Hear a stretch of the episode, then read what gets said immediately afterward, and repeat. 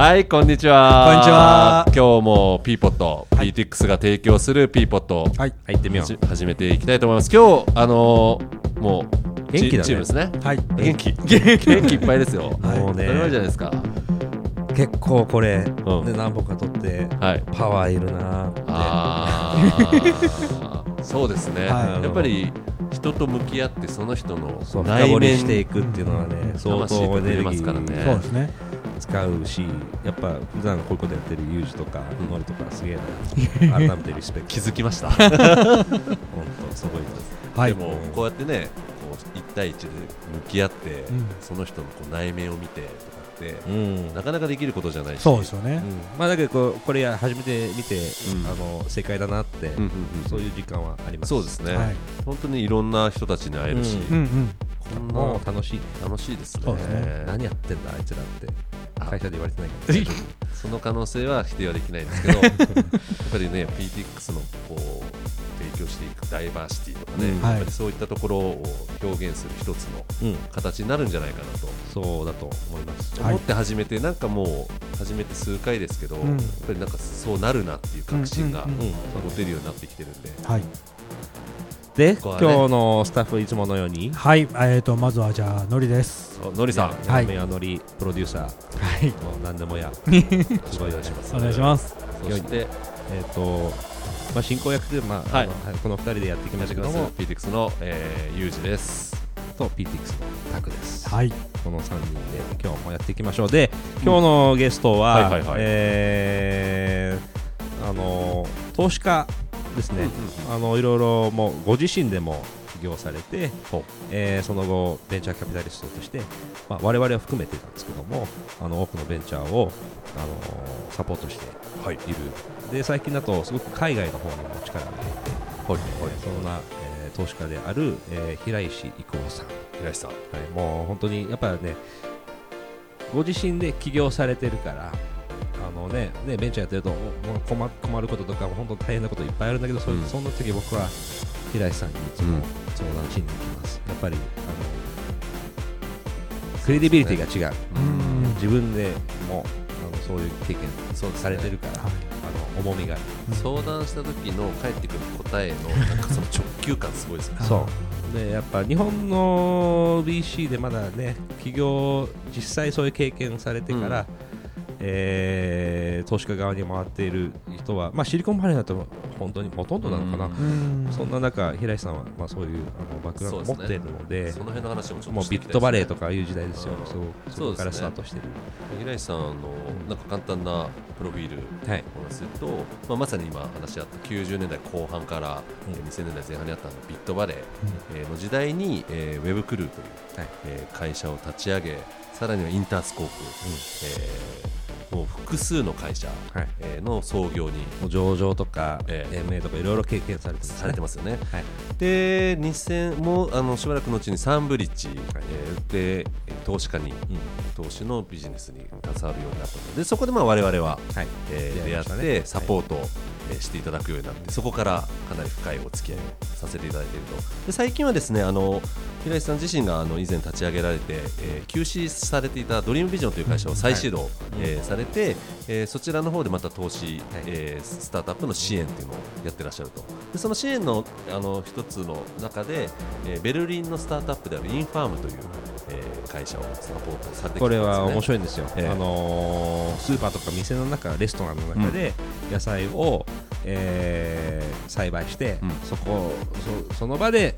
買うあるいは食べる料理するっていう売ってる場で作って売ってるそのまま売ってしまうムそうというあのシステムを作っているスタート。僕もちょっと見たんだけどすごい会社だと思いますですね、はい、そちらの会社でインファームの日本進出の、え責任者、えーという形でまたそちらも関わっていらっしゃるそうですね、まあ、特徴としてはあの国内だけでなく、シリコンバレーだけでなく、まあ、ヨーロッパとか、まあ、はいアメリカでも東海岸とか、そういったところにすごく頻繁に出向いていろんな面白いベンチャーを発掘していると。そうですね。それをまあ一部日本に持ち込むとかいろんなことやっていくんだと思いますので、その辺の話を。もう今日僕あれですよ。ドリームビジョンの T シャツ。これね、非常に好評のあのドリームビジョンの T シャツですね。T シャツですね。Bold or italic, never regular って書いてあるんですけど、面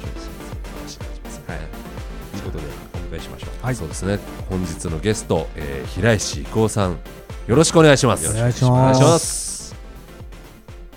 はい、じゃあ始めましょうか。始めましょう。はい、よろしくお願いします。はい、よろしくお願いします。よろしくお願いします。本当今日はね、あのまあ我々 PTX のって本当にあのまたまたもや恩人を呼んでしまったんですけども、ねうん、あのすごく PTX の early、えー、創世期から支えてくださって、えー、投資家でもあって、まあうちの株主である平石。伊藤さんをお迎えしました。はい、あの光栄です。あのお招きいただきましてありがとうございます。よろしくお願いします。楽しみにしております。えっと、まあ、あの、プロフィールのところは、うん、まあ、今は、えっと、ドリーム、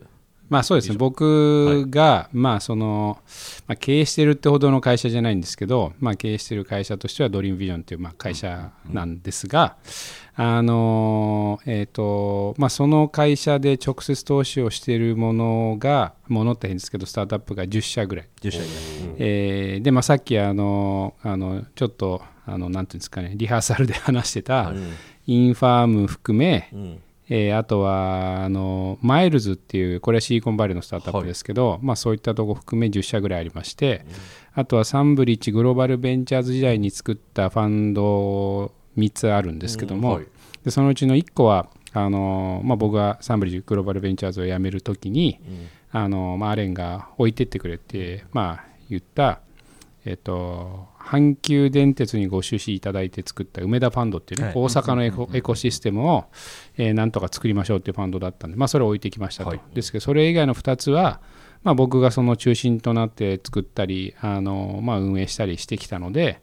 あのまあ、平井さん、じゃあドリームビジョンで引き継いだらいいんじゃないですかと。アレンっていうのはアレン前なんですね。はいはい。まあ、あのもともとのサンブリッジの、まあ、温度取りですね、はい、まあ、サンブリッジっていうのは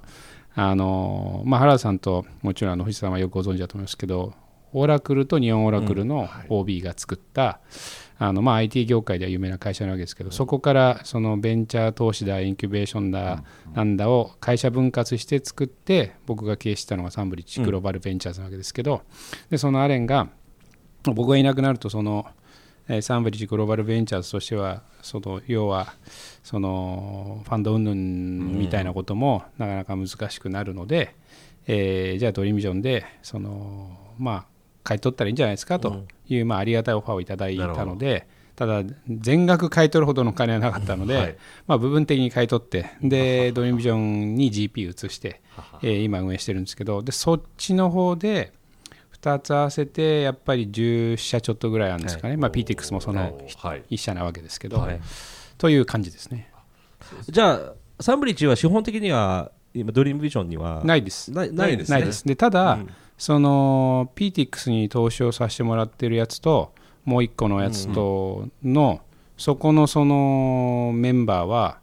えーと、外部の LP の方はもちろんですけど、うん、内部のその運営メンバーも何も変わってないのでいま、うん、だにだからサンブリッジのメンバーとは、まあ、日々は会ってないですけど、はい、仕事上の関係は続いてるわけですよ。そうなんですね、だから何が変わったかというと株式会社サンブリッジグローバルベンチャーズの、僕がもう代表取締役社長ではなくなったし、サンブリッジグローバルベンチャーズの僕はもう株主ではなくなりましたと、だけど、作ったその、まあ、正確に言うと LLP ともう一つのファンドに関しては、は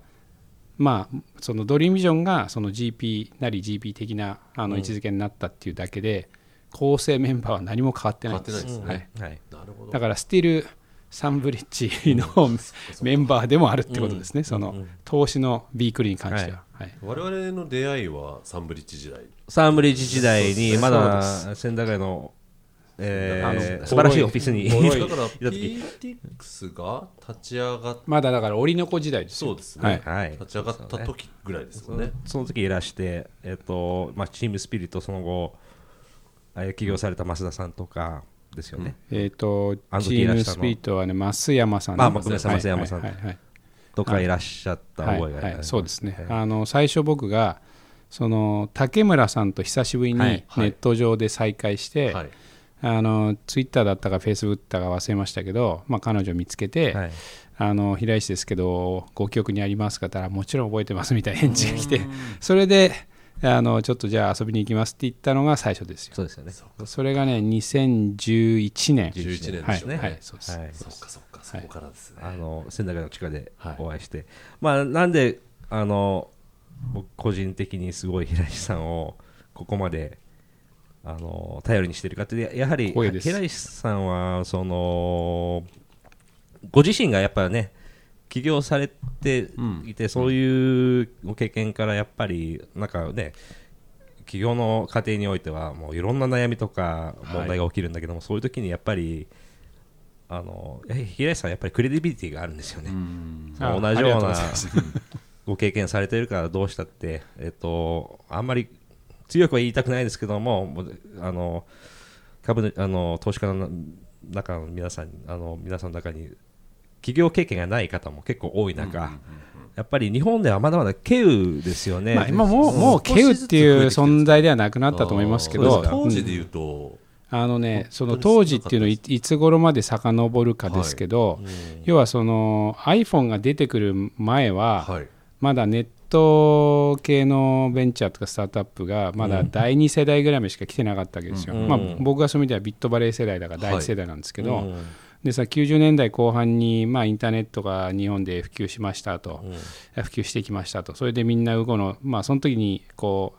鼻が利いて行動力があった人はガーッとネットビジネスを立ち上げたわけですよね。でそこにその要はウゴのタケノコのようにあの大企業が子会社作って VC とか始めたわけですよ。でそれでみんな起業しましたと。と思ったらネットバブルはじけて冬の時代が続きましたと。でそこで生き残った人が2000確かあれねえっ、と3年の7月だからなんかに価格コムが上場したんですよ。でそれでその氷河期が明けてあの春がやって来たんですよ、はい久しぶりに。うんでそしたら2005年あ2004年5年とそのビットバレー世代大世代の IPO ラッシュが起きたわけですよ。うんでそうすると、まあ、大金なり小金なりを得た人がたくさん出てきたじゃないですか、とその人たちがエンジェル投資とかはい。始めたり、うん。まあ、中には、まあ、だあの大きくなった会社が経営するのはもう嫌だっつって、まあ、しもうやめてで自分でファンド作ってみたいな人も出てきたわけですよね。でそれがだから、えっとね、2006年の1月のあのライブドアショックでまた氷河期に突入していったわけなんですけども、あのでですからその辺からその要はお金の流れがちょっと変わってきたわけですよ。ははでそのついでに話すと,、えー、とライブドアショックが2006年の1月なんですけどで2008年にそのリーマンショックっていうか、そのまあ、え英語ではリーマンショックって言わないみたいですけどあったじゃないですか。でそれでこうもうその IPO マーケットほぼフローズンになったわけですよね。2000年にえー、と要はマザーズだあとは孫さんがナスダックジャパンだとか作って、2000年の、ね、年間 IPO が205件かなんかあったんですよ。ははでそれが、えーとね、2009年には19件だったんですよ。うん10分の1以下ですよ。うん VC も金ももう怖くて入れられないと。でそのその頃の数年間2000年ですからライブダーショック後だから2007、8、9、10、11その僕らがサンブチグローバルベンチャーズなんだ始めるぐらいまでは年間の日本のそのスタートアップの投資額が800億ぐらいだったんですよ。たったの、うん。っていう時代があって、うん。でだけどその iPhone が出てきてで要はその business development だなんだ要はその B2B のね、はい。その経験値がない若者でもその機転が利いてそのスマートフォンアプリ作れればサクッとビジネスになるっていう風になったんで、まあ、YC みたいに出てきたり日本はオンラボみたいになったりしてそこからまたぐわーっとこうねスタートアップムーブメントが出てきたわけですよ。でその過程の中でそのサイクルが短くなったから、うん。企業経験があって投資する人は、はい。今は結構いますよ。今いるんですね、はい。でもその何にも考えてなかったけど変な割と端境期に我々は起業してそうですそうです我だって登記したの2007年で。それだから氷河期突入前ぐらいです。氷河期突入前ぐらい何にも考同期しえ何も知らなかったし。2009年にフルコミットし、それだからもうまさしくく氷河期中央値みたいな。中央値です。ねでよく2011生年にき残ってる PTX にたどり着いた氷 だけど河期開ける開けるちょっと前ぐらいですよ。フレッド・ウィルソンが言ってたけどどっかのブログでやっぱりねそういう時に起業してる会社強いって。強いですよ。それはサバイバルできるから。そこを通り抜くくぐり抜けてきたところそうそうそう。が強いって。それは強いと思います。逆にバブル時にそれはそれもヒューってなります起業した会社は要注意みたいな。それはおっしゃるとり。そういう意味では我々自信を持っていいんじいゃない。かやいやヴィンテージとしては非常にいいヴィンテージなんですそっかそっか。かビットバレーって僕ら知らないですよ。まあそうですよね、うん。でその時ってちなみに原さんどこにいらしたんですか？何年ぐらいの話ですか？ビットバレーっていうと,、99年から2000年にかけてぐらいですよああだったらアマゾンが日本上陸みたいなタイミングですよね。ね。まあ、本屋として。だったら僕が確かまあソニーミュージックにいたとかんアマゾン入手したの入社したのが2001年なんあでー。その頃それこそそん見えるのかな？もう富ヶ谷あたり近辺ですよね、ビットバレーっていうと。あとまあいやまあこの辺ですよ。この辺？まあ要するにざくっと渋谷界隈っていう、うんそういう感じだった。僕ちょうど大学生でもうベンチャーに憧れる少年だったんで、うん。あのビットバレーのマップみたいなありましたありましたありました。ネットエイジとか。あれロゴネットエイジねロゴがパンパン出ててあれに乗ると一応認められたみたいなあれを見てうお超かっけオえってンザエ思ったとなんだっけ？えだから堀江さんが言ってたオンダイッチもオンダイッチそうですよとかそうですね。とかあの辺か。あの時代ですよね。そうそうそうそう。それも本当渋谷のここが中心みたいな感じにまああなってたのまあ、ネットイヤー、ネットエイジ、ネットイヤー、だからまああの西川さんと小池さんが温度トイで始めた話ですから、で最初の会合が文化村のよあのとこにあるカフェ・ドゥマゴだったんですよ、あそうなんですね、あ雨の日だったんですよ、はい。いまだに覚えてますよ。デュマゴね。そこを知ってるのはやっぱ結構高いですよよねあそこコーヒーだけど。800円とかしたいや安くはないですね。安くはない。やそこをだから貸し切って、うん。あのーやってたんですよ。あそでそこにいたメンバー、まあ、西川さんとかもちろんいらっしゃって僕らはその後アマゾン入ったら西野さんっていう人に出はいはい、今、富士山マガジンサービスのね、富士山マガジンの辺のメンバーですね。僕はアップル行ったら崎藤さんにはいはい。出会ったりして、はいはい。はいああ彼らはやっぱあの辺あの時代あの辺であの始めてた人なんだよなってそうで知って、うん。うん。そこに平石さんもいらっしゃったってことまあ、そのうちのあのちょっとあの端っこの方にいたって感じですよ。やっぱりその頃の空気感ってすごかったんですか？いやー、あれはね、なんつったらいいんだろうな、まあ、独特だったし、めちゃくちゃこう何かが始まるっていう雰囲気がもうすごい充満してたし、もうプンプンしてましたよね。いわゆるバブルとかとは違う違います、違います、あのね、もっとこうピュアな熱気がありましたよね。まあ、僕はもちろんね、そのゴールドコーストは当たり前ですけど知らないわけですけど、はい。多分そういう感じなんじゃないですか。よ要するに、あのその前のあの日本っていうか、まあ、僕はその出出身地の福島県郡山市と東京しか知らないですけど、当時の東京でその自分で会社やってる人たちっていうのは、もう日本のその昭和の高度成長期にできたインフラ、まあ、仮に OS とい。うとしたら、その OS は変えられないから、その上のアプリを作るしかなかったんですよ。まあ、どういうことかっていうと平たく言うと広告と、まあ、あと飲食。はい。はい。そのぐらいしかなかったですよ。うん。はい。結局そのなんか独立してやるっつったらなんかあの、ね、大手広告代理店の下請けのプロダクションやるだとか、はいデザイン事務所やるとか、うん。まあ、飲食作ってうまくいったらチェーン展開するとか、うん。まあそのぐらいしかなかったんですよ。ねでそうするといわゆるその起業っていう概念よりみんなね当時はね独立って言ってたんですよ。だって世の中にあるビジネスを自分でやるだけだから。はい。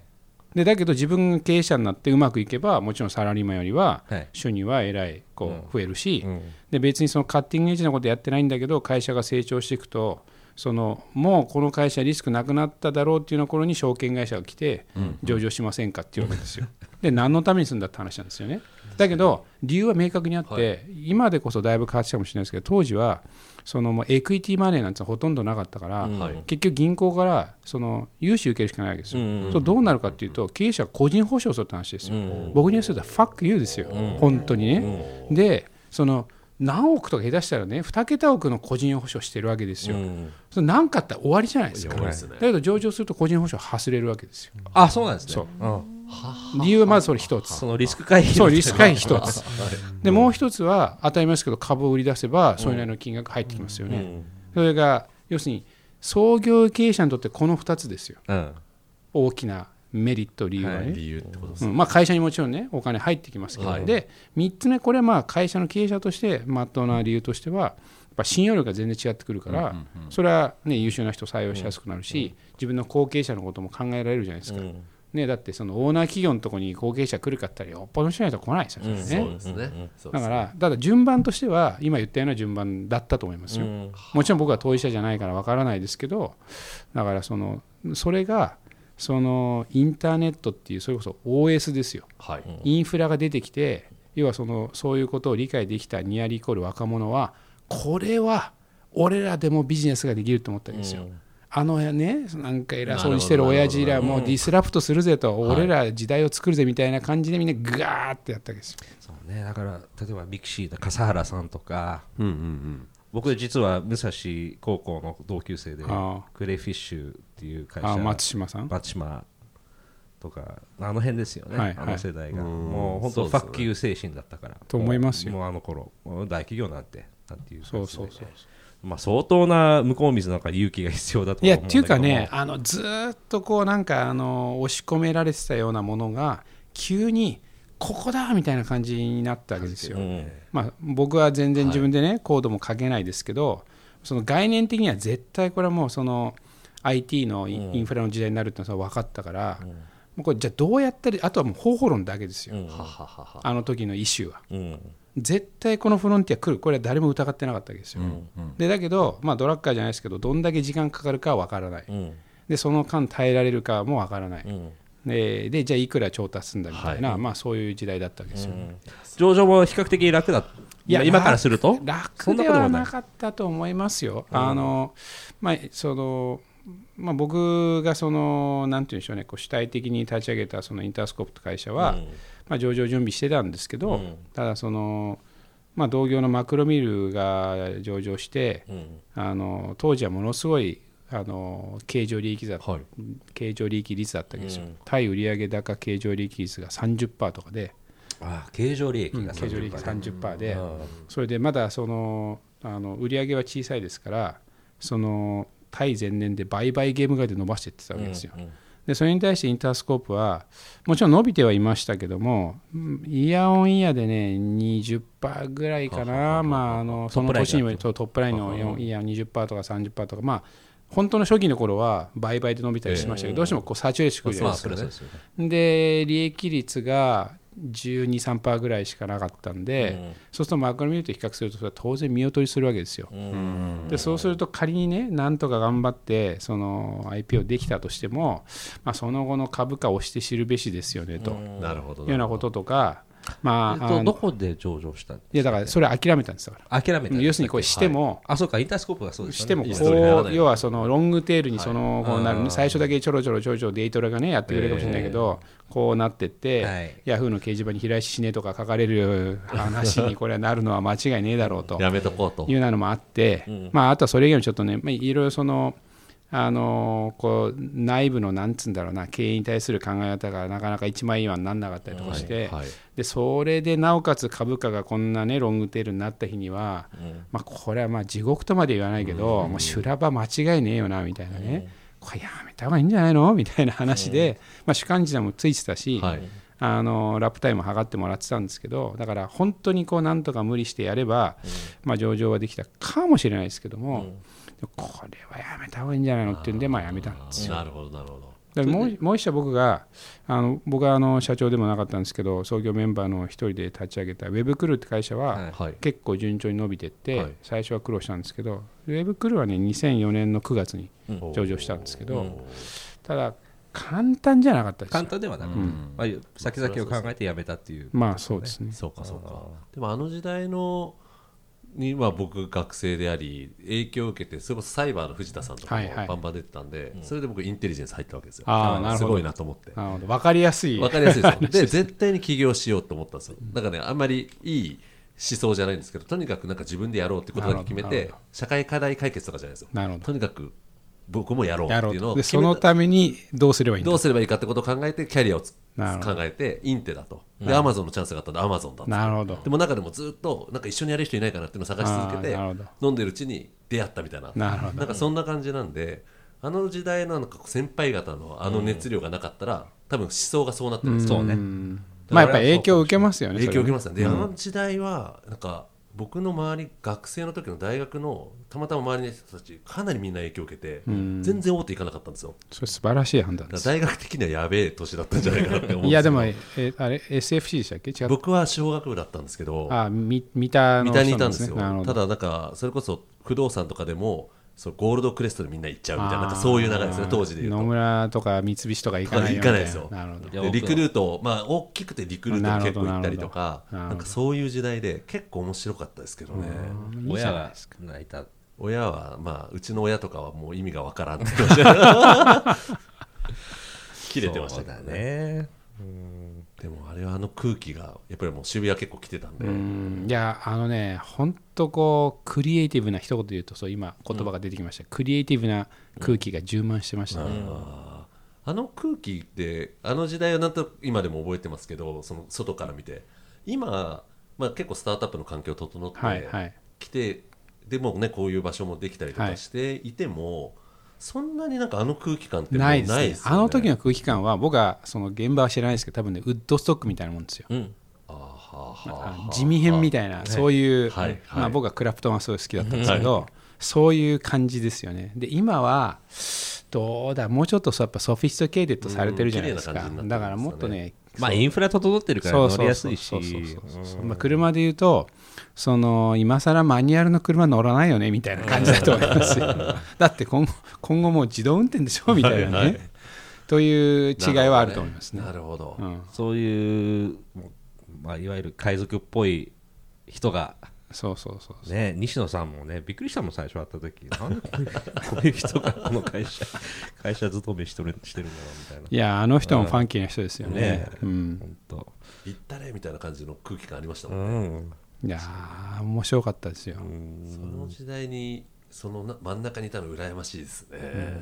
大変だと思いますけど。いや大変っていう感覚がなかったですよ。楽しかった。楽しかったですよ。まああと若かったしね、はい。もちろん、はいパワーもあ。るし20年前ですからね、もうだって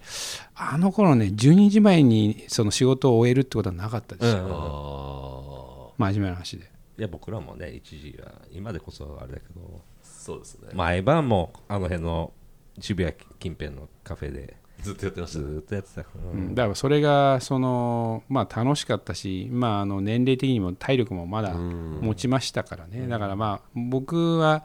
ちょうどその時30代の半ばから後半にかかる時だったんですけどだからギリギリですよね、はいはいはい。だから年齢があと僕がその45年上だったらうん。できてなかった可能性ありますよね。まあ分かんないですよそれは。あの家庭法過去の話なんで、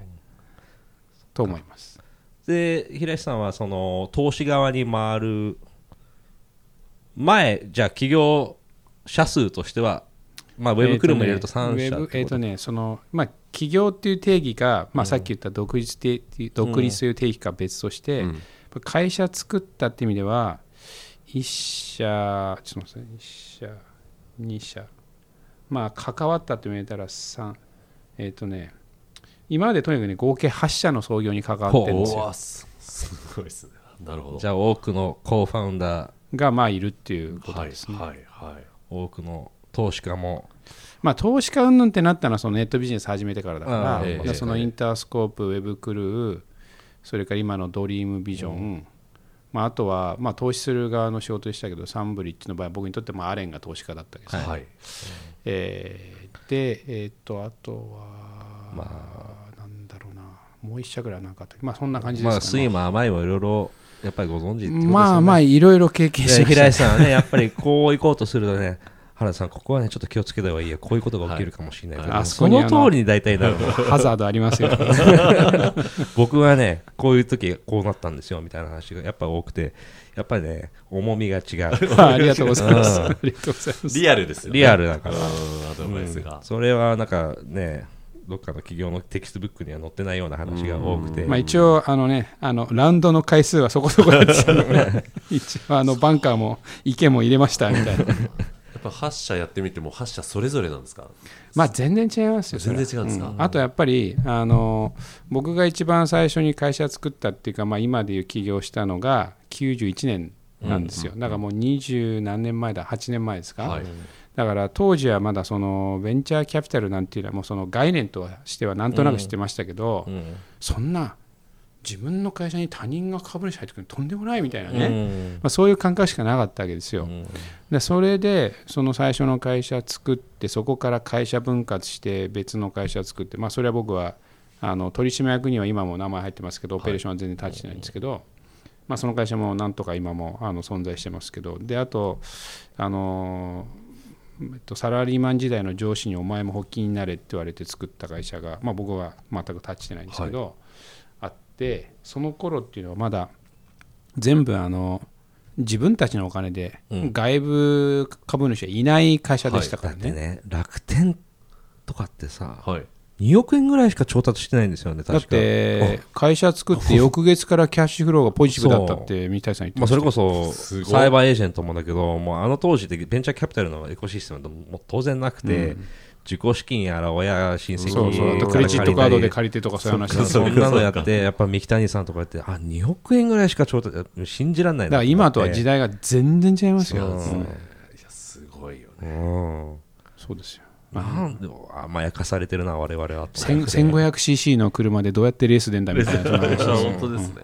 それなおかつあのガソリンの予備タンないんですけど。ね やっぱそういう環境下の方がやっぱり、まあ、節約精神も含め、まいろいろ鍛えられるのかなしびれながらやってましたよ、うん。いや僕もそのあそれでねさっきの原さんの質問で言うと、そのウェブクルーだインタースコープだっていうに関わり出して、うん。それで初めてそのベンチャーキャピタルからの資金調達っていうことを、まあ、自分でやるようになったわけですよ、うんでやっぱそこから僕の人生はうん。うんなんか言葉が出てこないですけど あの3段ロケット5段ロケットぐらい変わりましたよね。ベンチャーキャピタルってやつとそこからお金をだって億単位のお金はい。いきなり調達するわけですよ、うん。でそのそれで僕はめちゃくちゃやっぱそのあのプレッシャーかかって、ええすごいやっぱ大変な時期がありましたけど、うんだけどあのそう今い今も覚えてるのはそのインタースコープの厳密に言うとその最初の決算は2000年の3月9日から2000年の3月31日までのはい3週間なんですけど、はい。実質的なね、えー決算が、えーとね、売上1億1000万で、えー、と赤字が7350万だったんですよ。うんで僕ににとっては7350万の赤字を出して会社潰れないんだみたいなね、うんはいはいその前のもう資本金1000万で自転車操業やってる今考えられないわけですよ。うん。キャッシュがネガティブになったらおしまいみたいな。ああなるほど先行としてこういうことかみたいなね、その初めてこう実地で学んだ瞬間でしたね。こういうことなんだなみたいそっかそっか。な。そっからは人生全くいいいい意味で？悪い意味で？いやいい意味です。いい意味で変わりました。よいい意味でね。うん。ロケット燃料を入れたみたいな感じ。そうそうそうまあスケールしさせるあっていうこういうことなんだみたいな。でそれまでとやっぱりゲームの種類がやっぱ全然違うんだなっていうのは。戦い方も変わるし。そうそう。だからそそれこそあのちょっとあの言葉のあやっていうかこうなんていうんですかなかなかその難しいっていうか誤解を招きそうですけど、うんうん。それこそゲーム感覚で今できるようになってるわけじゃないですか。うん。はははははあの頃は本当し真剣に日本刀の真剣勝負で負けたら死にますみたいな時代個人ですよ。保証もあるし。そう。大変ですよ、うん。人生がかかってるもんね。本当そうですよ。で今そういう悲壮感はないじゃないですか。個人保証っていつぐらいからなくなったんですかね？いやわかんないですね。僕らはねあそこは個人保証つけるらしいみたいな。あそこはつけないからいいとか。残ってましたまだありましたよ銀行から今僕お金借りてないからわかんないですけどあのベンチャーキャピタルだったんですよそれだからベンチャーキャピタルと言わないじゃないですか。まあ違うんだけど。それベンチャーキャピタルって帽子かぶったね金あの融資じゃないですかおかしいですよね。うん。そういうのまだありましたよね2008年今もさすが9年に。それはもう通用しないでしょ。うん。それはあの誰も相手にしないですよ。そんなことしたら。そうだそだ。そこからだからあれですよ。あの90年代の後半のドットコムバブルビフォーアフターで人生全く変わりましたよ、うん。そっか。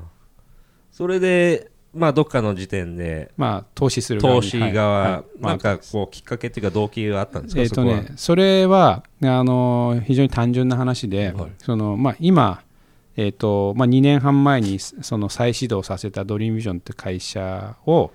2006年にスタートしたんですけど、うんまあ、あのうまくいかなくて、はい。会社は残したんですけど、まあ、事業を全部整理して一回閉めたわけですよ。うん。でそれも投資会社だったんですいやそれはねあの当時はそういう概念も何もなかったんですけど今でいうエデュテックみたいなことをやりたかったんですよ。あはい。ですけど僕なりにあのフィジビリティスタディをした結果これ俺ごときではこれどうにもならないなとこの象牙の塔はと、まあ、思ったのと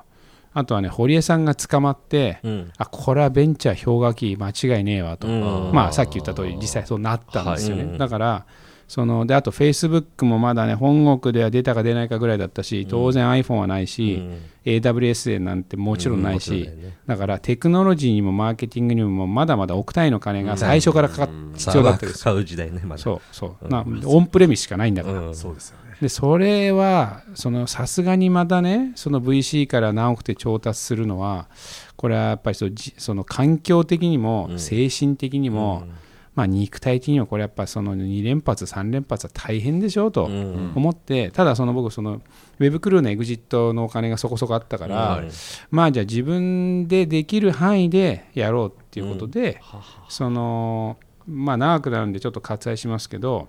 その人材紹介業を始めたんですよ。はい。でまあ、インテリジェンスじゃないですけどね、はいはい。でそれは比較的すぐにほら売り上げっていうかキャッシュフローが生まれるじゃないですか。はいで、まあ、スタッフが頑張って単月黒字とかが出るようになったんですけどでもまあ一言で言うとね全くやる気しなかったんですよ。面白くなかったとそう。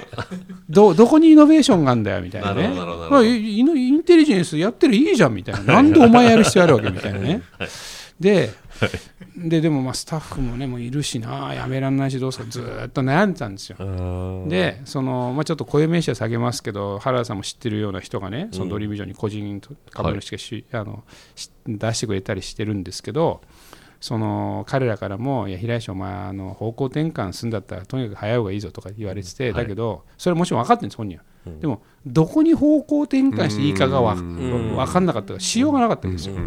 でそれでもう苦渋の決断で、まあどまあ、あのもうこれあの一回もうやめようとほ思って、はい。そのドリームビジョンの事業をそのし閉めたんですよ。でその時に当たり前だけどいるスタッフに辞めてもらわなきゃいけないじゃないですか、はい。もうその話した瞬間にもうそこらのトレンディードラマよりもっと面白いもうもう修羅場ですよ。もうしょうがないからまあね。収益の観点で言うと、まあ、黒字で出てたりとかする状そうそう。況ですそうそうそうそう。なんで辞めんですかみたいな話になるじゃないですか、はいはいはい。なりますよね。大変ですよ。だからしょうがないから、まあ、退職金っていう文言は使いませんでしたけど、はい。もうしょうがないからね。ただそのまあ転職活動転職活動する間、迷惑かけないだけのお金払って、それでそのとにかくみんな辞めてもらってでそれが2008年の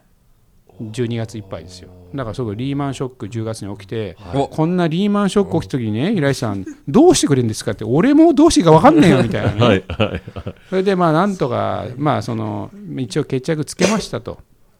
でもねそっから1年ぐらいはね、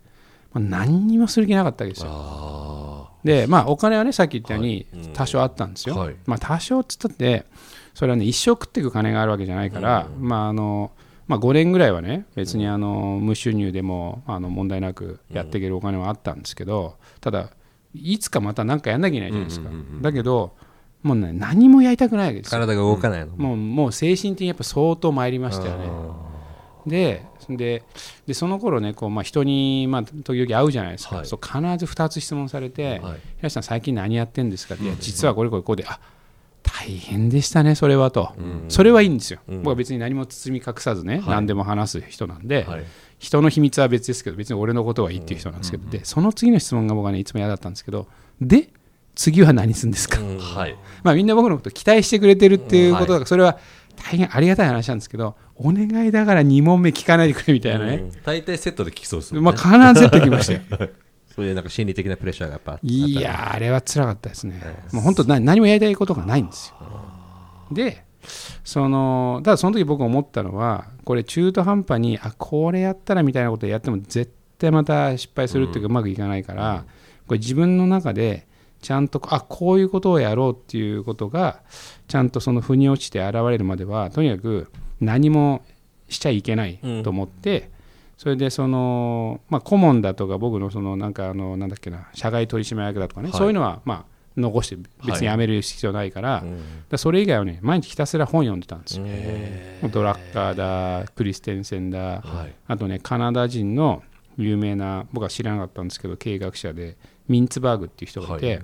MBA が会社を滅ぼすっていう放題のこんな熱い本があるんですけど、で今僕 MBA で教えてるんですけどね。あのでそそ、まあ、いろんなシュンペーターだ難しいそのね小難しい本ばっか毎日読んでたわけですよ。である日そのさっき言ったミンツバーグの本を読んだらば彼のその本にはリフレクションっていう単語が使われてたんですけども、まあ、日本語にすると内製化すると、要するに人がやったねそのビジネスを題材にしてケースワークしたところそんな何のリスクもないんだから、あのそんな全くねその意味ないと、はい、まあ、ハーバードのケースを要はディスってるんですよ、それで一番その、ね、有効なのは自分がやったことを題材にして、うん、なんでこれはうまくいったんだと、うん、なんでこれは失敗したんだと、うん、でその分析なりそのあのリフレクションをするフレームワークとしてドラッカーの原理を使おうがね、クリステンセン使おうが、シュンペーとかは何でもいいけど、うん、材料は自分の人生にしろっていうのがミンツバーグの,、あの言ってたことなんですよ。で、なるほどと。まさしく今俺がやってることじゃんと思ったわけです実はね。実は、引きこもり。そう引きこもって、はい、でもい。やカフェだったんで引きこもっていなかったんですけど、それカフェのはしごでねおしゃれなとこですよ、あのだったんですけどそれであ俺がやってることはこれでいいんだって思ったんですよ、それですごいなんか気が楽になって、うん、あ僕は間違ってることはしていないと、うん。うん、でそれでじゃあとにかく自分の中でこうなんか座標軸が整理できるまでは、はい、そのなんかへ下手に変なことをね中途半端に始めるのやめようと、うんうん、まあよそうと思ってやってたらその今も教えてる法政のビジネススクール、まあ、小川先生っていう、ねはい、人からあのいつだったかあの原さんも来てくれたとですよ、はい、来ました、えー、のその MBA を作った方なんですけど、はい、まあ、電話かかってきて、うんメイさん何してんのいや、これこれこれで失敗して毎日本読んでっつったら、いや、それは平井さんね、それ充電中ってことですねみたいな話で、来年からうちの MBA で教えてくださいとか言われて、いや、僕でよければいいですよっていうんで、まあ、教え始めて、でそしたら、あなんか自分がやったことって結構なんか世の中の役に立つんだなみたいなね、実感したわけですそうそうそう。あなんか別にそんな卑下する必要ねえじゃんみたいな思って、ちょっとこう自信が回復してきて、はいはい、でそしたらその翌年今度そのさっき言ったそのアレン・マイナーとね当時でいう 2, 2年半ぶりぐらいに、たまたま偶然とあるところで再会して、平石さん最近何してんですかとか言われて、それであの新しい会社どうなりました？は？別に俺最近新しい会社何も作ってねえんだけどなと思ったらドリーミジョンのことなんですよ。でなんでかっていうとドリーミジョンの創業記念パーティーをそれこそおしゃれな天王ザイルの戦場レストランでやったわけですよ。でそのさっき名前出たネットエージの西川さんだ、はい、ネット屋の小池さんだ、まあ、そうそうざる人が来てくれたんですけど、はい、で乾杯の挨拶アレンだったわけですよ。うん、であそれ以来みたいな。ドリームビジョンのことかみたいなね。いやごめんちょっとね失敗しちゃってさみたいな。はい、であじゃあそうあそうなんだみたいな。で何してんのっていやこれこれこれこれこう言ったらあうーん。じゃあ平井さん多少は時間があるんだよねみたいな話になってサンブリッジのこともいろいろ聞いてると思うんだけどまた日本に戻ってきてこういうことを始めたんだけどなかなかやっぱね浦島太郎でうまくいかないんだよねみたいな。平井さんってあの投資するのってそういう仕事興味ないですかみたいな。なくはないですよ みたいな話で。それでいろいろ話をして。で僕ね最初は正直渋ってたんですよ。もうそのベンチャーだなんだかんだいい加減もコリコリしたとなって、でそしたらアレンがとにかくラブコールくれて、はい、平石さんがやることだったらもうよっぽど変なことじゃない限り絶対ノーって言わないから、うん、ぜひあ。のお願いしますみたいな話になって、まあ、そこまで言われんだったらじゃあやりますかみたいな感じで始まったのが2011年の3月です。でその直後ぐらいに地震が起きちゃったんですそうですね。そっか。そっか。ビビりましたよ、神様は俺にどうしろっつってんだみたいなね。で当時まだこういう大変失礼な言い方かもしれないけどすごく小さなファンドサイズでやってましたよね。うん、あのだってあのファンドサイズっていうかあの時は、えーとね、そう3月に僕が合流してそれであのイノベーションウィーケンドっていうやつを、はい、その要はアレンがサンブリッジの周りにねまた面白いスタートアップが集まるようにしてくれって言うからどうすっかなと思ってそれで僕なりに考えてあこれこれこういうことやったらそうなんじゃないかなと思って始めたのが、うん、イノベーションウィーケンドだったんですけど、でそれをあのネットエイジを、まあ、再始動と復活させた西川さんに僕が声かけて、はい、絶対西川さん乗ってくるだろうと思ったのと、うん、まあ、西川さんが、まあ、を巻き込めば絶対世の中注目するのは間違いないからって僕の下心もあって、でもうその通り見事になったんですけど、うん、でそれで増山さんって今 PTX に行ったま増山さんがあじゃあこれやっぱ投資するあの資金がないと意味ないからっつんでただいきなりファンドはそんなサクッともちろん作れないじゃないですか。でそれでその身内で金出してあのまあ、ちっちゃな LLP を作ろうっていうんで、まあ、1億円の LLP を作ったわけですよ。で当時はその iPhone とかできた頃だったから、うん、その要はその AWS だなんだかんばももう出てきたのかな。とにかく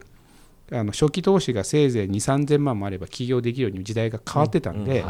だから例えば500万ずつ34社に出してもらえれば、なんとか初年度ぐらいはこうできたわけですよ、若者だったらね、別に家族もいないってなったら。なので、まあ、ワンショット500万から1000万ですよっていうことの投資だったら、まあ、その1000万だとしても10社、500万だったら20社、まあ、間取って14、5社ぐらい投資できるでしょうと、で全部自分たちのお金でそのまあ、身内のお金でねもちろん管理報酬も取らないで完全成功報酬でやろうっていうんで始めたのが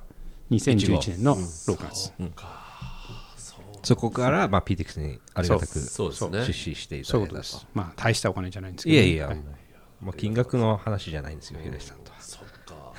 平井さんそういうあれだったんですね、うん、でどうですか？あある意味あ平井さん、向いてると思います？えっ、ー、とね、それはね、非常にいい質問で、はい、結論としては向いてると思います。はい、で、うんうん、ただ、当時の僕はすごい抵抗感があったんですよ。なんでかって自分のアイデンティティ起業家だってアイデンティティだったわけですよ。はい、で僕はお金出す人よりもやる人の方が絶対偉いと思ってるから今もね、うん。うん、そこは揺るがないですよ。なるほど。でそのまあ自分のね手金でねその、まあ、1億ですとか10億ですとか下手したら100億ですと出せる人僕はすごいなと思いますよ、はい、だけど人のあず人のお金預かってやってる人を投資家って言えるのかなって、そういうこと言うとね、僕は VC の人たちがディスライト、平石ふざけろとかって言われると思いますけど、はい、で僕はそう思ってるわけですよ。それで、あのー、あそうそうそうそういうのがあったんで、そのなんかこう、まあ、当時シードアクセラレーターとかって今風な言葉も出てきましたけども、はい。はい、僕がその投資側に回ってビジネスをやっていくっていうことには最初はすごい抵抗感があったんですよ。正直ね。でそれはあるある時から人にもそういう話は普通にするようになったし MBA の授業とかもしてるんですけど、あのー、その MBA 的な話をあえてするとまあ、僕はドドラッカーがすごい好きなんですけどね、はい、その昇進の頃に散々読んで。でドラッカーが言ってたのは 言ってるのはそのイノベーションの7つの機会っていうドラッカーが言ってる有名なやつがあるじゃないですか、うんうん、でそれで一番あの成功確率低いほとんどが失敗するのは新しい知識技術に基づくイノベーション。まあ分かりやすいけど当時言えばインターネットですよ、うん、今で言ったら AI ですよ、うん、ほとんどが失敗すると、でだけど本当綿密か満密で残ったところは間違いなくグローバルサクセスになると、フェイスブックだなんだの話ですよね。で最も成功確率が高いのは予期せぬ成功だっつってそれどういうことかっていうと自分はねこういうつもりで始めたんだけどこれは全く掘っていっても何も均衡ありませんでしたと、うんはい、ところ平石さん。平石さんやってこれ面白いからちょっとあの買いたいんだけどいくらとか言ってはそんなニーズあったわけみたいな、うん、っていうのが一番その成功回数は高いと、うん、世の中ほとんどそれだと、うん、で僕にとっては俺は起業家だってアイデンティティだったんだけど、実はその、まあ、投資家と僕は自分のことは言えないですけどね、その大した金はないんであこれは向いてんだなっていうのが後に分かったんです、で自分で言うのは何なんですけど僕僕じゃなくて僕たちが投資したスタートアップでそのその後次のラウンドに行けなかったところっていうのは2割もないですよ。ああそうですね。あそうですか、うん、多分1割あるかないかですよ。で完全にアウトになったのが20社ぐらい投資して1社だけです。ああそれはすごい確率なんですよね。すごいですね。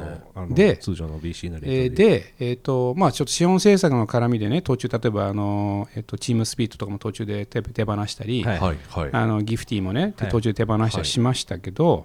そのまあ、IPO だけじゃなくて、そのえーと、MA のエグジットとかも入れたら、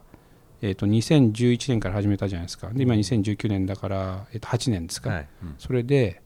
えー、とチームスピリット、とギフティ、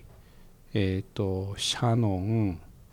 あとどこだっけな。あとまあドリームジョンが直接入れたとこもいたの。もうね56社エグジットしてますよね。だからその IRR とか言ったらとんでもない数字ですよ、まあ、元本が小さいから、まあ、だけど大した話ないけど、マルチプルもすごいですよ。で、PTX が待ってると。そうですよ。まあ最高ですよ。すごいですね。すごいですよ。頑張らねば。なんで、あとその、よく聞かれるんですよ、はい、さん、ディールフローってどうしてんですか？って。いやあの全部紹介なんですよねみたいな、うん、いやマジでそういう話なんですよで当時ってほらあのコンバーティブルノートで、うんと入れたじゃないですか、はい。で今でこそ convertible note とかあとは何ちゃっけ SAFE だとかね、はい。うん。いろいろそういうのが出てきましたけどあの日本でもししあのこう認知されて使われるようになってきましたけど、うんはい。2011年で convertible note でアメリカの法律でうん。ドキュメント全部与えます。けど英語ではい。2週間で意思決定するのところ他ないんですよ。日本でね。うん。う。んで僕ら2週間で意思決定して全一部それ瞬でしたよ平井さんやったでしょ？でそれでその当たり前ですけどメールもスカイプも今スカイプはあんまやんないかもしれないですけど、もう全部その英語でドキュメントも英語で意思決定入ってなると他に候補がないから、そうしたらルイヤとも呼ぶで PTX の周りにやっぱりそのグローバルスタートアップなりそのそういうこうなんかね原田さんチックなはい。竹村恵美さんチックな人たちがい。るわけじゃないですか。はいそうするといや今度日本で調達したいんだよ。誰が各知らないかったらご紹介されたり、また他の人が誰が知らなかったらで気がついたらそのポートフォリオの半分以上見てるると一番いいディールフローってあれですね。起業家の紹介。そうそうそうそう、完全にそう。うん。あので起業家はもうあいつは結構骨があって素晴らしいってこうあのね正直評価があるんですよ。あそこあこっち側のね。あれダメそうだなとか。だからやっぱり自分のレピュテーションもあるからうん。変なとこは紹介できないじゃないですか変なものだったらそこでもうね、んフィルターがかかってくるわけですよ、うん。でやっぱり起業家側にいるからあの多分かなりあのなんつうの？そこのフィルターが結構あの正確だと思うんそうだからまあ自分でも言うんですけどど嗅覚は僕は自信があるんで、はい。もちろんそれはねあのちょっとこうなんかあの興奮しすぎてほだされてみたいな時もありましたけど まあでもあの打率はね自分で言いますけどかなり高いんですよ。でだから結果論としては向いてんだなって途中から思うようになったわけですよ、うん。でだけどやっぱりそれを受け入れるまでの時間がかかったしもっと言うと、もっと僕は最初にそのドラッカーが言う抑制に成功を受け入れていれば、はい。そのまあ、名前出すと語弊がありますけど今そのなんかね日本で VC で有名な、ね、独立系の人たちたくさんいらっしゃるじゃないですか、はい。そこの末席ぐらいには僕も入れたかもしれないな みたいなね。まあだけどあの見てるとやっぱり起業家との信頼関係を作れる投資家が一番強いなっていうのは、日本ってそういう投資家ってまあこの話するとあ危ないのかな？まあ後で編集すればいいじゃないですか多いのかな？少ないのかなでいうとあんまり。まあ、多いのか少ないのかわからないしシリコンバレーに比べて例えばねその確率がどういう割合なのか同じような感じなんだ同じようなろう感じなとはシリコンバレーの方のまあ分母が多いからね。んまあそうです分母と分子で言ったらまあ打率は変わんないんじゃまあないですか、同じような話聞きあとは人間同士だから合う合わないみたいなねそうそうそうそう相性はねすごいあります。そうですよね。やっぱりまあ本当に冒頭で話した通り平石さんってやっぱり酸いも甘いも知ってるからもうね、何社も起業されてて。だからそこがやっぱり信頼関係、まあ、信頼できるベースになってるんですね僕らからするありがとうございあとなんかさっきお話伺ってて思ったのは、うちらもそれこそ2007年に始めて、まあ、サービスいくつか潰しながら、なんかこう途中でやりたくない感じでなんていうんですかねこう自分たちの独自のサービスではなくて受ける仕事を結構やって、あはいはい。まあ、黒字化したんですよね単月で。全で全全然面白くなかった。で単月で黒字化したねって言って したねっていう感じで一応パチパチみたいなのやった ほぼ直後にあれっつってなんかうちは何やってんだっけ？って言って翌月にややめようぜっつってうん。わかりますわかります。閉じに行ったんですよ、ハッとしたね。でなんかそこの感じはすごく同じだなと、うん。あとはあれだけどあれですよその PTX だってこうだとこういうお客さんがまずつくに違いないと思ってやってみたら全然違う方向から。予期せぬ成功ですよね。ビジネスモデルも全然変わってきて、うん。そういうことですよ。だから予期せぬ方向からそうですね来るんだなっていうのはうんだから、まあ、常にアンテナ張ってないといけないなっていうのはやっぱり思いますよね。ね、我々もそれこそ準備期間中に震災が起きて、うん。だからエンタメとかってあの直後って何もないみたいな感じになってたんでこの間あのねあのエッグジャパンでもそんなあーそうです仕事しましたよ。ねなのでねやっぱりうん。何が起こるか分かんないっていうのベースですよね、分かんないですよ。で僕ら見てて平石さんその、まあ、特徴やっぱり、まあ、もちろんご自身ですごく意識してやってらっしゃると思うんですけども、あのドメスティックにちあの集中するのではなくしかもシリコンバレー一辺倒ではなくいろんなとこにしょっちゅうベルリン行ったり、まあロンドン行ったり、ニューヨーク行ったり、はいはいでなんか気がつけば仲良くなってくるじゃないですか、はいはいはい。それでそこでディールフローも生まれてっていう流れだと思うんですけども、そこはもうもう当初からそこをやりたいっていうえーっと考えだねったんです、か？あのーこの間、あのーまあ、今の話に関連するうん。ブログポストを書いたんですけど、はあのーとなんつったらいいんだろうな。ちょっとあえて遠回りっていうか横道から入りますけど、あのソフトバンクの孫さんがね、はいあの日経トップリーダーとかいうそののインタビュー記事がベースになってるんですけどそれが日経ビジネスオンラインかなんかに載ってたんですよ。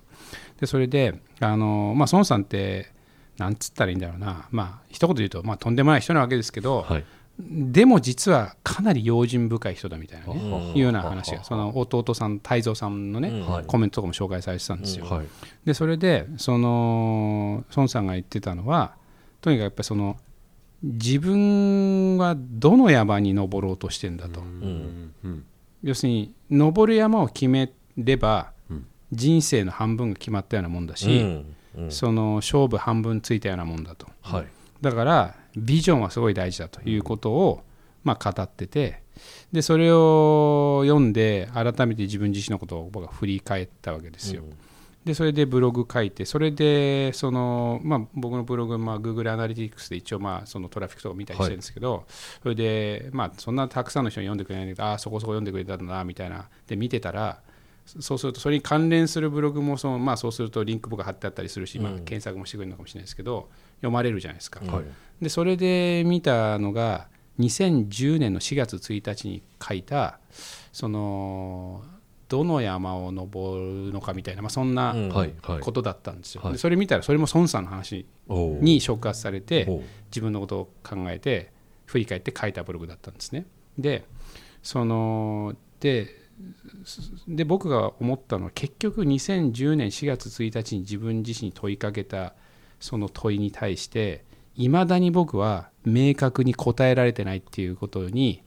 は。まあ気がついたっていうかそその現実を直視させられたわけですよ。はいで僕なりにその問題意識持って生きてきたし仕事もしてきたしあのそこにはあの、まあ、ある意味あかっこあえてかっこよく言うと確固たる信念はあるつもりなんですけど、ただじゃあ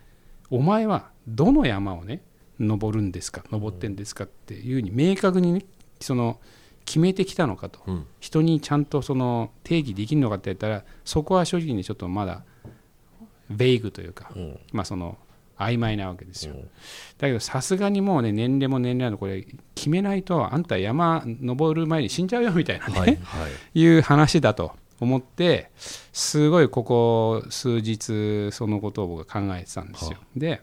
その孫さんはなんか若い時に大病して、もうなんかよ余命なんとかとか言われたね余命っていうんだか余命っていうんだか日本語はちょっとすみませんあんまよく分かんないんですけど言われたこともあって相当多分お考えになったんだと思うんですけどで30年その要はその自分のこうなんていうんですかねこう興味関心っていうかいうものがつ続くものは何かみたいなことをね、考えたみたいなんですよ。はい。それってねなんかデジタルガレージの林さんとかあのちょっとこの間残念なことになっちゃいましたけどジョイとかもねはい。デジタルガレージ作るときにその20年っつったか30年っつったか忘れましたけど陳腐化しないコンセプトは何かみたいなのを考えたとかっていうことを、まあ、直接聞いたこともあるし、まあ、いろんなインタビューで読んだことなんですけど、でそれでじゃあ、まあ、そろそろ僕起業して30年近くになるんですけど、じゃあ僕は過去30年間僕の中で興味関心が変わらなかったことって何なのかなと思ったわけですよ。はい。で、まあ、こういうところに呼ばれたから僕はあの、ね、あの別にあの持ち上げてお世辞言うわけじゃないんですけど、僕にとってね原田さんみたいな憧れなんですよ。えなんでですか？それね、いやそれはそれは もっと言って。それ原田さんがもちろん自分でね自分の意思でそうし,し、してきたとかなったわけじゃないんだけど、まあ、あの僕からするともう本当幸運で、はい。まあ、生まれたのはねお母さんがその東京に戻ってきて東京で生まれたかもしれないけど、ニューヨークで幼少期育ってるわけじゃないですか、はい。すでにもう生まれながらにして2つの異なる言語がネイティブではい。でバイカルチャーなわけですよ。はい。で僕は中学1年生で初めて英語の授業を受けた時にうん。世の中にこんなに面白いものがあったのかってえらい感動したんですよ。なんでだか分かんないけど、はい。あなんか自分のその母国語じゃない言語っていうものがあってうん。それを使って表現できるとこれなんかすげえことだなって少年平井氏は思ったわけです。よ。福島県でね。そう福島県で、であの、まあ、原田さんがそのどう思ってらっしゃるか分かんないですけど、僕は結構自分の英語の発音はいろんなネイティブの人に褒められるんですよ。いや本当そう思う。で平井さんってアメリカの大学出たのかとかね、よく、まあ、平井さんと呼ばれないけど、陸王とかってもちろん海外の人は呼ばれるわけですけど、い。やいやとかって言って、いやでもどうやって英語覚えたのみたいなことをよく言われるんですよ。でえーでそそれはずっと今この年になってもその興味関心は僕の中で変わってなくて、あのまあ、最近僕のその読み書きする英語はもう8割方あえあのメールは英語なんですけど、でそれもあの、まあ、まだまだ下手くそなんだけどとにかくかっこいい文章を書こうと思って常にこういろいろ考えながら書いてはい。そのこうオンラインでほら今便利なやつあるじゃないですか、これどういう表現したらいいのかな？あなるほどみたいな感じでこうやったりしてるんですよ。でそれは変わってねえなと。っていうのがあるから多分僕は日本に生まれて日本で育ったにもかかわらず多分そのいわゆる西洋の人ですね、うん。まあ、どっちかっていうと僕はアジアの人たちよりも西洋の人たちの方が、うん。こうあのこうなんつうんだろうな。あの馬が合う。馬が合うんですけど、だから多分そういうのがあるんだろうなと、でそれは一つあるなと。であとはまあそれの結局は延長線上延長線上だと思うんですけどまあ、とにかく人生で一度でいいから僕は海外に住んでみたいと思ってるんですよ。まあ、未だに実践できてないんですけど、っていうのがあるから多分あっちこっち行って、まあ、いわゆるこうなんか日本のザ・ビジネスマンみたいな感じじゃなくて、バディトークでこうすぐ仲良くなったりできるんだろうなと。でじゃあ3つ目が何かっていうとそのあの多分僕のこれあの両親の影響っていうか生い立ちが影響してると思うんですけどもあの、まあ、両親とも実は早くに亡くなっちゃったんですけど、父親があの医者じゃなかったんですけど、まあ、家内の大病院で従業員2000人ぐらいある病院の,、あのまあ、経営の仕事をしてたんですね、で母親は小学校の教師をしてたんですよ、だからいわゆるピュアな民間のその職業の人たちじゃなかったわけですよね、で僕はその若い頃に思ってたのは国連の職員とかになりたいなとかね、要はなんかこうどうやったらより良い世の中が作れるのかみたいなちょっとあまりにかっこよすぎるってきれいごとチックな話なんですけど、いうのがすごいあってでなんかそういうことをしたいなって思いがずっと僕はあったわけですよ、で最近で言うと僕に何ができるかっていうのはその甚だそのこう心もとないんですけどあのこの間の台風19号で僕の実家福島県郡山市のそのねあの実家が浸水したんですよ、で床上140何センチですよ、でそのまああの地方都市なんであの大きな家なんですけども、でそうすると損害保険で降りるのが900何十万なんですけど、それをねもう一回ちゃんとこうあの修繕して住めるようにしようとすると1600万かかりますと、でねおそらく僕は数年以内に同じ規模の台風が来ると思いますよ、で僕はあの僕がいて兄弟3人なんですけど、3人でも議論して、まあそうだろうねと、じゃあまたねそういうことが十分起こり得るにもかかわらずそんだけね持ち出して家修繕すんのかと、まああの母親が亡くなった後父親が再婚したその母親がいてね、はい。まあ、あのすごい僕らあの今の母親にすごく感謝してるんですけども、でその今の母親は、まあ、幸いにしてこう避難して今ワンルームマンションに住んでてはい。元気にしてるんですけどで彼女も、まあ、別にいいと。戻んなくても、まあ、狭くてもね便利だし友達も結構遊びにくいしいいと言ってくれてるわけですよ、まあ、だったら正直その僕らの実実のっていうか生みの両親が建てた家なので、そこをねそのまあ離れたり変えたりしたりするのはエモーショナルにはものすごいいまだに僕はあの葛藤がありますけど、はいまあでもしょうがねえよなと思ってるんですよ。で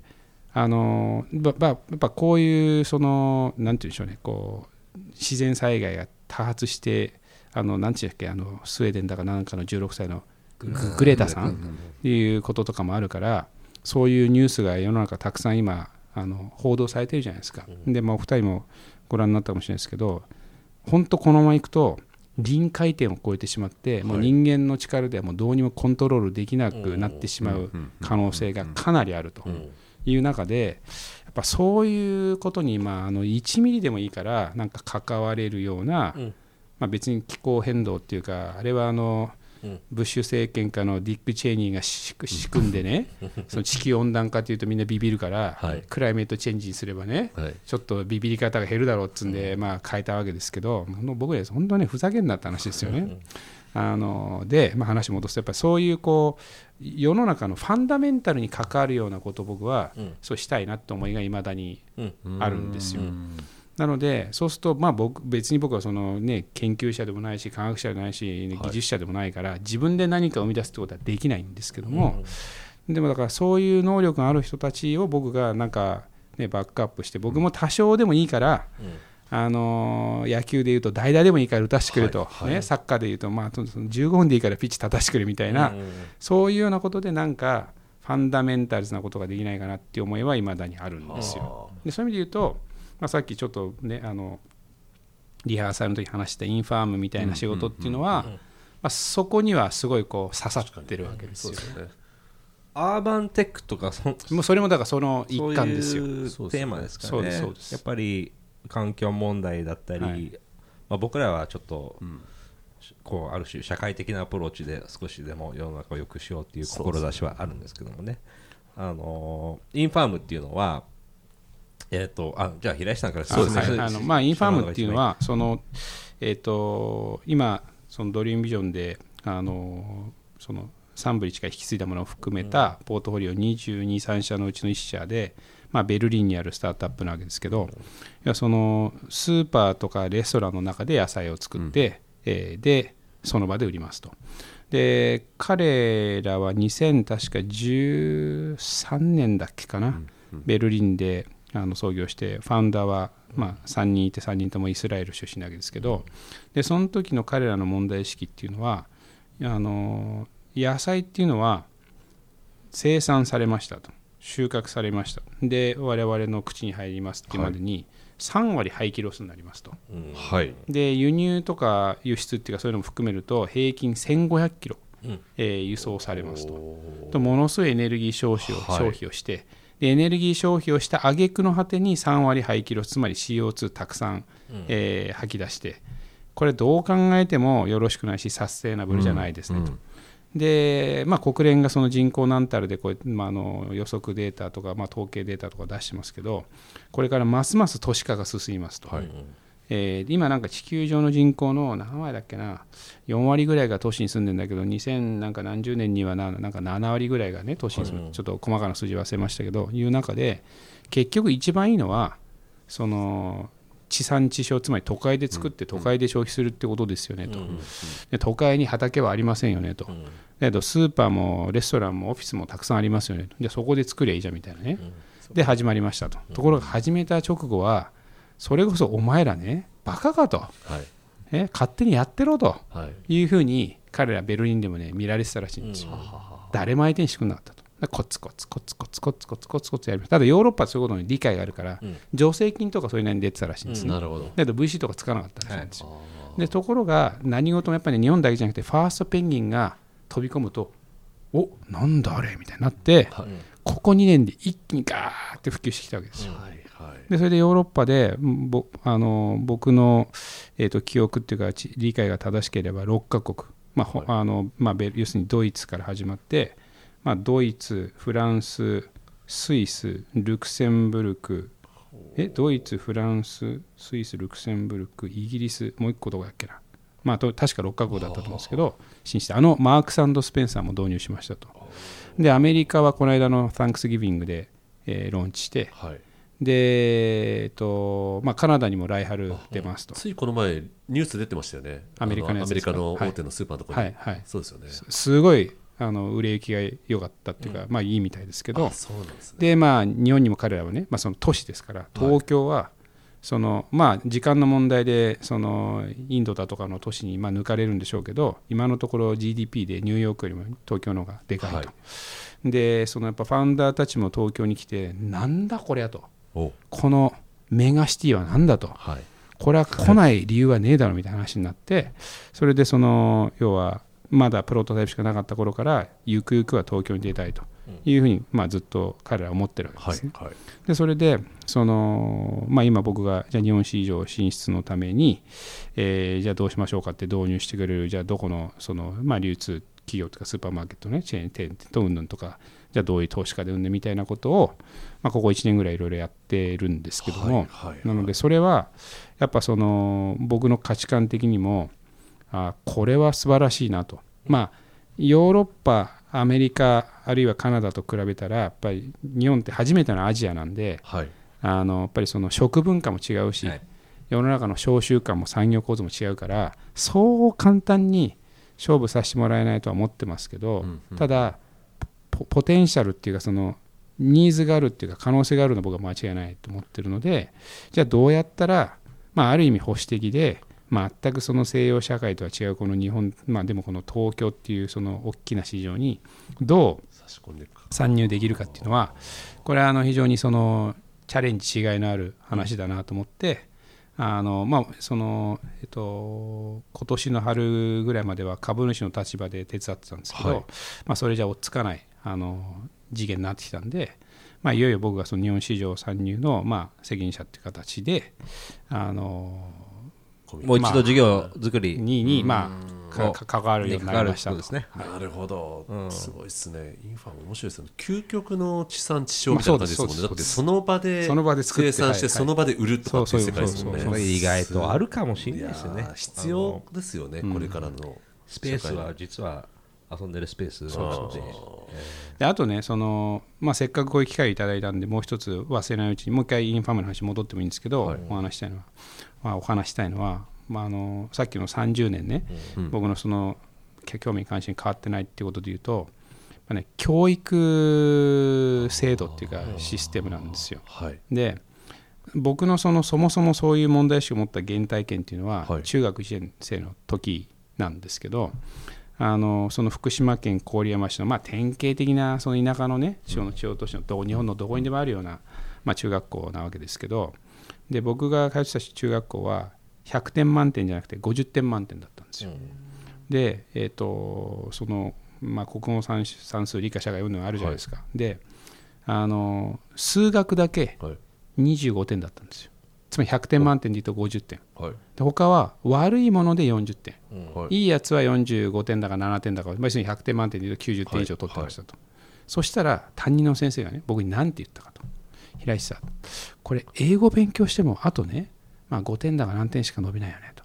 数学勉強したらあと25点も伸びるって言うんですよ、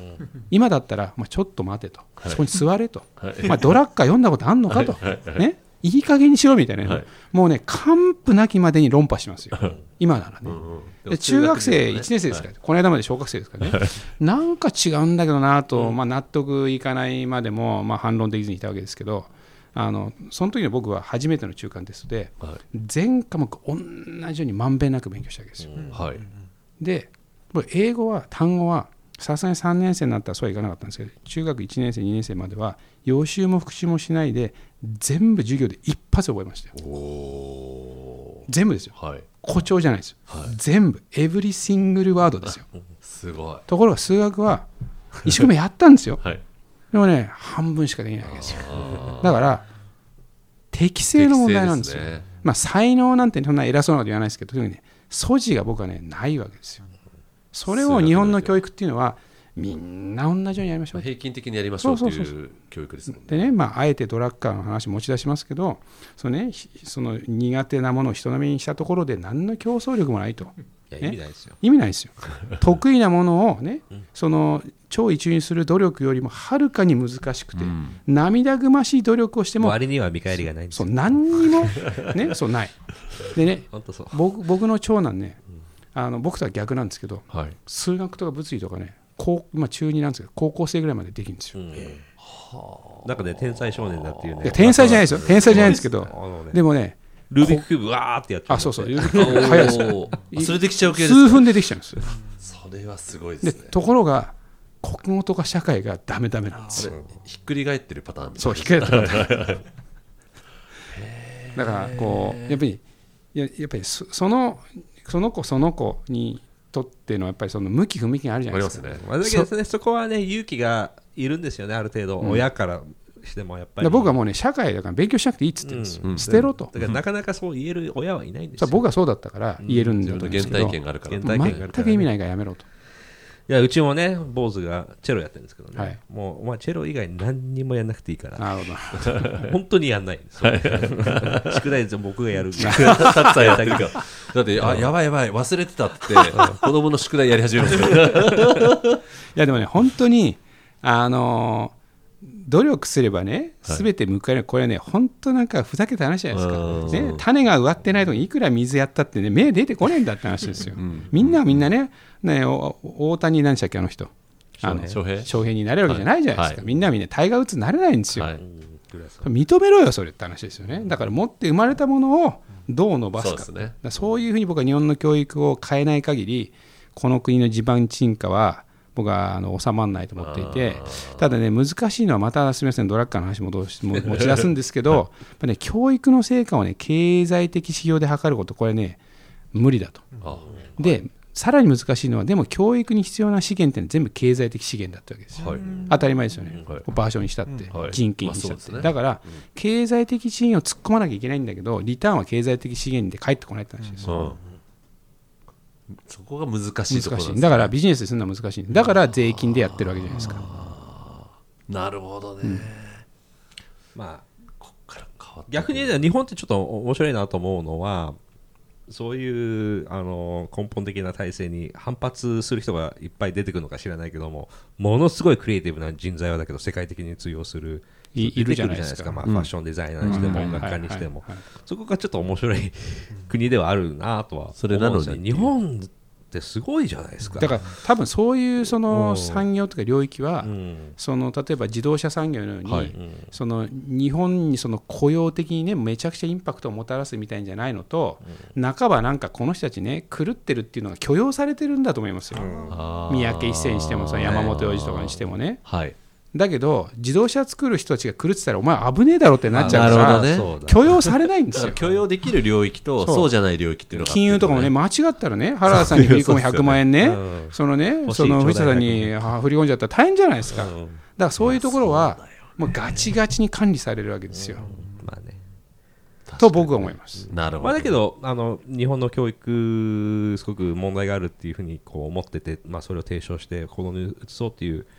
人は増えてるしと思いますうんどんどん結構ビジネスの世界から教育に向いてる人って増えてきてますよね。まああのまあ、結果論かもしれないですけどね、高村恵美さんとかも、まあまあそうですよね今そうじゃないですか。そうですよね。だからなんか流れは少しずつ変わってきてるのかなっていうのはありますよね。日本に帰ってきて初めて公立の中学校にぶち込まれたんでもう3年間それえらいショックだったでしょシ。ョックだったもうこれ刑務所か、ここはみたいなね。僕ね英語？はい。5点中3つけられたんですよ最初。はなんか態度が悪いとか。中身じゃなくてね。そう。あお前の英語の方が2だろみたいなね。俺に点数つけんだよびっくりした本当に、うん。なんじゃこりゃってなりますよね。なんじゃこりゃって。であの更新でしょ？体育祭だから。はい。なんだこりゃと思って。でまあ幸いにしても高校はめちゃくちゃ自由なとこ入れた本当に良かったんだけど。び3年間だけで大変だったわけですね。っくりした。よく耐え切りましたね、そこね。まあ今思うとね。うん。だからね不良たちと仲良くするんですけどそれをね、変えたいんですよ、僕、うん。本当に。うん。それはでもね、まあ、やっぱりその海外、ね、例えば北欧だとかもうドイツも教育も面白い面はあるしそういったところとねいろいろ日本のつなげる何かきっかけが生まれるといいですね、これから平石さんの動き方だからこそうん見えてくるものってねなんかありそうですけどね。まあ、どうなんですか日ね本に。ずっといて考えてても分かんないもの全部変えることはまあ、それは難難しいと思いますけど、ただ、傍観者ではいたくないなと思いますね。はいはいはいうんなんか、僕もできるこそれはとはしたいな。僕らだと思ってますねそうですね。あのそれなりにやってるつもり、うん。遊んでるようで。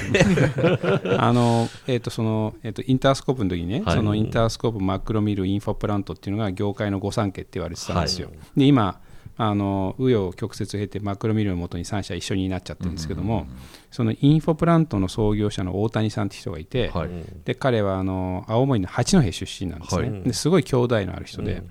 でまあ、長くなんで途中割愛しますけど、えー、とインフォプラントをヤフーに売却して、まあ、インフォプランあインフインタースコープも売却したんで、まあ、合併して同じ会社になったんですけど、でその後彼は八戸大学その後八戸学院大学ってなるんですけどそこの学長を6年間やってたんですよ、で、まあ、学長になった大谷さんもちろんすごいんですけどもっとすごいのは、ね、そういう人を学長に据えた学校法人の理事長っていうか創業者とかすごいやっぱ、はい、素晴らしい人たちなんだろう方々なんだろうと思うんですけどで大谷さんその6年間の大学の学長生活を経て今ね、高校を作ったんですよ。はいはいはいはい、でもこれ大学からじゃ遅いと。はい、でその最近文科省のねあの入試問題いろいろありますけど僕もねなんでそういうこと？を、お前誰が見たって最初から分かるだろうみたいなことね、なんですんだと、僕、本当にね、あのこう腹立たしく思ってますけども、で大谷さんもこれ日本の文科省をね、あのにこう、まあ、頼っててもこれしょうがねえと、うん、僕は今かなり言葉選びながら話しましたけど、はいはいはい、それでそのミネルバ大学ってあるじゃないですか、はい、ありますね。でそのミネルバ大学の高校版みたいに作っちゃったんですよ。で大谷選手はね、本当ね、めちゃくちゃ行動力ある人なんですよ。だから世界を旅しながら学ぶと。素晴らしい高校なんですけど、うん、でそのじゃあどうやってねそれこそその世界を旅しながら回るのに日本の高校出たって資格を取れるんだってことなんですけど、はいはい、あの通信制の学校って分かります、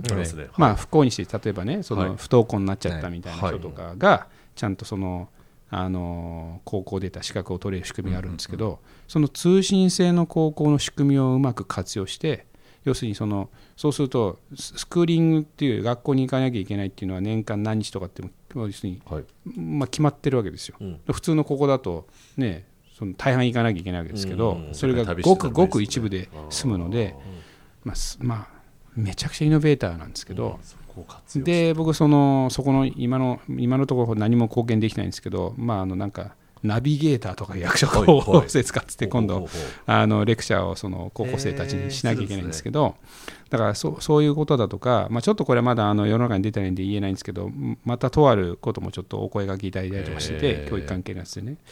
だそのインファームのやつをまあなんとかこうローンチするまでは責任持ってやって、体制作ってそれは他の人に引き継いだら、まあ、その教まあ、教育ではちょっとまあ飯を食うほどのお金は稼げないと思ってるんで、まあ、他の仕事はしなきゃいけないんですけども。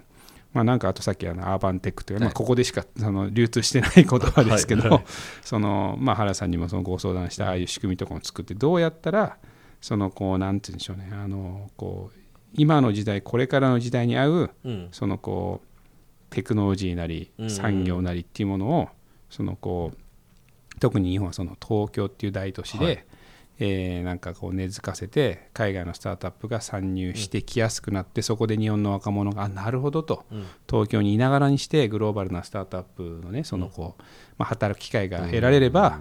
あのまだステージがねその、まあ、あのミドルステージぐらいだったらファウンダーとの、ね、直接会える機会もあるでしょうし、うんそうね、そうするとやっぱりそのこうカルチャー的にもいろいろ学ぶものがあるじゃないですか。そうすると純粋なメイドインジャパンだったとしても人間がですよグローバルな、そのこうあのビジネスにこう関与する機会ができて、はい、で将来自分が必ずしも僕が起業することだけがもちろんその人生じゃないと思ってますけど、もしそういうふうになった時にももうその最初からそういう感覚を持って、でその人がそれなりの能力と志があればその働いたその会社のファウンダーがねエンジェルとしてくれるかもしれないじゃないですか,、だそういうこう土壌を僕は作りたいなと思ってるんですけどね。うん、結構じゃあまだまだいや老体にだからむしろそうなんです、ね、そうなんですあの20年ちょっとあのなんとか年齢若返んないからみたいな。思ったりしてますけど。新しい角度をどんどん見つけてこれからも PTX の教えの方も、はい、いやあの大し大したことはできてないんですけど。いやいや、はい、僕も 泣き言聞いてくれる。時間的にもいい感じになってきたので、はい、はい、かりました。なのでじゃ次回今度どっかであのインファームの方々もあそうですね。あそれいいですね。話聞きたいね、そうですね、あのぜひじゃあここに連れてきて、あの原さんからいろいろまあ、僕も混ぜてもらえれば、僕も含めてインタビューして、じゃあインファームはねどうやって、そのこう創業してどうやってここまで来てどんな苦労があって、今後どういうビジョンを持ってるのかみたいな、それいいですね、やりましょう、はい、あのエレズに言っときます、はい、お願いします。ありがとうございます、はい、本当難しいのに今日は。大変あの僕自身があの楽しくあ。の お話をさせてきました。よかった、本当に。なんか JA 部のスタジオに来たかなみたいな 感じで。また来てください。はい。ぜひ、いや、引き続き僕でよければいつでも。はい。はいありがとうございます。ありがとうございましたはい、終わりになります。ありがとうございます。